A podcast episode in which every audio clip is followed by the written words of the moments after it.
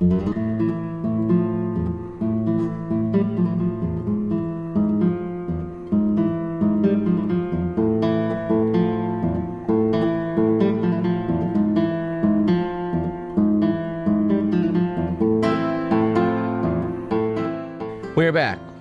On next week's program, we hope to speak with Eugene Jarecki, the director of Why We Fight, a documentary currently playing in Sacramento, which I believe that everyone I know, that, that includes you, dear listener, should see. Walter Cronkite said about the film Why We Fight should be required viewing for Americans, but even more for those on Capitol Hill. The film sends a chilling warning that should not be ignored by Congress and our executive branch. Prominently featured in the documentary is Charles Lewis of the Center for Public Integrity, whom we have spoken to on this program. This is an excellent, excellent documentary. We'll be talking uh, about it at length on next week's show. We would like to note that we uh, wholeheartedly disagree with the rather lukewarm review that the documentary received in Sacramento's News and Review. They called it good, we call it excellent. We would, however, like to refer you to the essay in the Sacramento News and Review, March 16th, 06, from our previous guest, Pete McCloskey. He addresses some issues in there we did not uh, get into very much today regarding the fearful casualties of Iraq. Talking about the casualties of war, Pete McCloskey said, Beyond all others, they deserve the best a country can give. It was our first Republican president, Abraham Lincoln, who, toward the end of our terrible Civil War, spoke of the duty to care for the wounded and the spouses and orphans of those killed in combat. This last week, of course, marked the third anniversary of the conflict in Iraq. Rupert Cornwell, reporting in the London Independent, said If anyone was looking for even the slightest hint of second thoughts from those who led the U.S. into Iraq, they would have been sorely disappointed on the third anniversary of a war that is eating into America's soul and that may well reshape its political landscape. More sacrifice would be required, but our goal is nothing less than complete victory, President George Bush declared in his weekly radio address. Lisa Zagaroli, writing for the Bee Washington Bureau, noted that as the third anniversary of the war arrives, the 21 billion the U.S. has allocated for reconstruction of Iraq has yet to lift the war-torn nation from ruin. Power outages are the norm. In fact, there's less electricity available than before the war. Fewer people have clean water and sanitation systems. And fuel production hasn't reached pre war levels either. Despite the unraveling situation in Iraq, Vice President Dick Cheney said this was no civil war. The insurgents had reached, quote, a stage of desperation, unquote. Contradicting the vice president's assessment was a statement by former Prime Minister Ayad Allawi, who said, If this is not a civil war, then God knows what civil war is. In uh, Eugene Jarecki's documentary Why We Fight, uh, little struck me as being completely surprising, but one item did. They noted in the film that uh, the idea of having no exit strategy could be attributed to the fact that there really is no plan for exit. 13 or 14 bases are under construction now, and as you may have noted uh, in the Bee, the buzz at bases in Iraq hints at a longer U.S. presence. And in fact, George W. Bush blithely admitted yesterday that um, we clearly will not have all the troops out by 2008 when he leaves office. We want to note, too, this is a bipartisan issue. It's hard to find anyone on the Democratic side who, uh, who's been stridently pointing out the folly in all of this. Russ Feingold has tried to reach out and censor the president, and that appears to be going nowhere.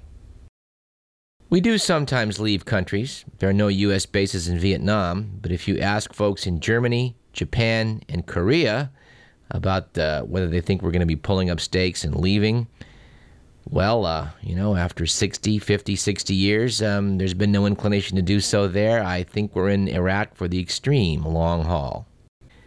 As usual, Doonesbury always manages to summarize things rather succinctly in four cartoon panels. Uh, last week they had one where the television screen is at a Bush press conference where a reporter asks, Mr. President, there were nearly 1,100 murders in Baghdad last month, not including car bomb killings.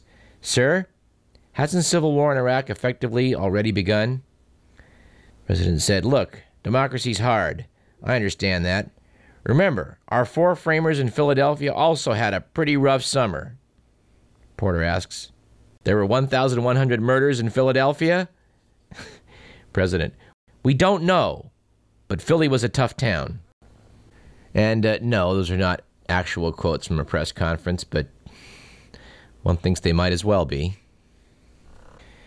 It's hard sometimes not to despair at our political situation. Uh, this is not helped by the Sacramento Bee article uh, yesterday about how the primary paths in California are being made easier for the GOP. It seems in California, where uh, Democrats hold an 8 percentage point registration advantage, the Republican Party is setting out to make sure that in the primary races there's not a lot of conflict. For uh, statewide offices, two of the seven partisan races feature GOP candidates running as incumbents after taking office under unusual circumstances. Uh, of course, both Governor Arnold Schwarzenegger and Secretary of State Bruce McPherson, who gained office by special appointment in 2005. In three other races, anticipated Republican nominees face easy or uncontested primaries. The Bee quotes Tony Quinn, co editor of the California Target book, which analyzes elections, as saying, The wiser Republicans realize they're up against a difficult year, and there's no reason to have a bunch of bloody, difficult primaries. You know, we think a few bloody, difficult primaries might do this state a world of good. Something else we should mention looking down at this list of candidates is that our Secretary of State, Bruce McPherson, Two weeks ago, late on a Friday afternoon, while nobody was watching, on the worst news day, the best time to try and slip something past the public that they don't notice, uh, recertified Diebold to uh, provide California with vote counting machines. We're going to follow that one. I guess we can just note in closing that at least we don't live in Belarus where the March 19th presidential election did not meet the required international standards according to the Organization for Security and Cooperation in Europe. According to official figures, President Lukashenko received 82.6% of the vote, compared to 6% of his nearest rival, Alexander Milinkevich. In what has now become a pattern, observers from other ex Soviet republics, including Russia, said the vote was free and fair. We would note that the Bush administration also rejected the results and supported a call for a new vote. And you know, we think if anybody knows about fraudulent elections and how to increase your vote count, it would be the Bush administration. It's rather sad to note that there have been no significant protests. The protesters are dwindling away in Minsk. Riot police deployed uh, have so far not intervened to disperse any of the protesters, despite a threat from President Lukashenko last week that he would wring the necks of demonstrators. Lukashenko is a visionary. He had noted last week to his countrymen that uh, Belarusian men need to lose weight so that women will sleep with them. Noting uh, what he judged to be an unacceptably low birth rate, the president said men are at least partly to blame because of, quote, their failure to keep a healthy lifestyle, their lack of physical exercise, and their overeating, particularly late at night. When our men moan and groan and cannot breathe, weigh 300 pounds, and cannot walk, our women turn to Western men. I guess we just have to note after all that that, you know, our political system could be worse.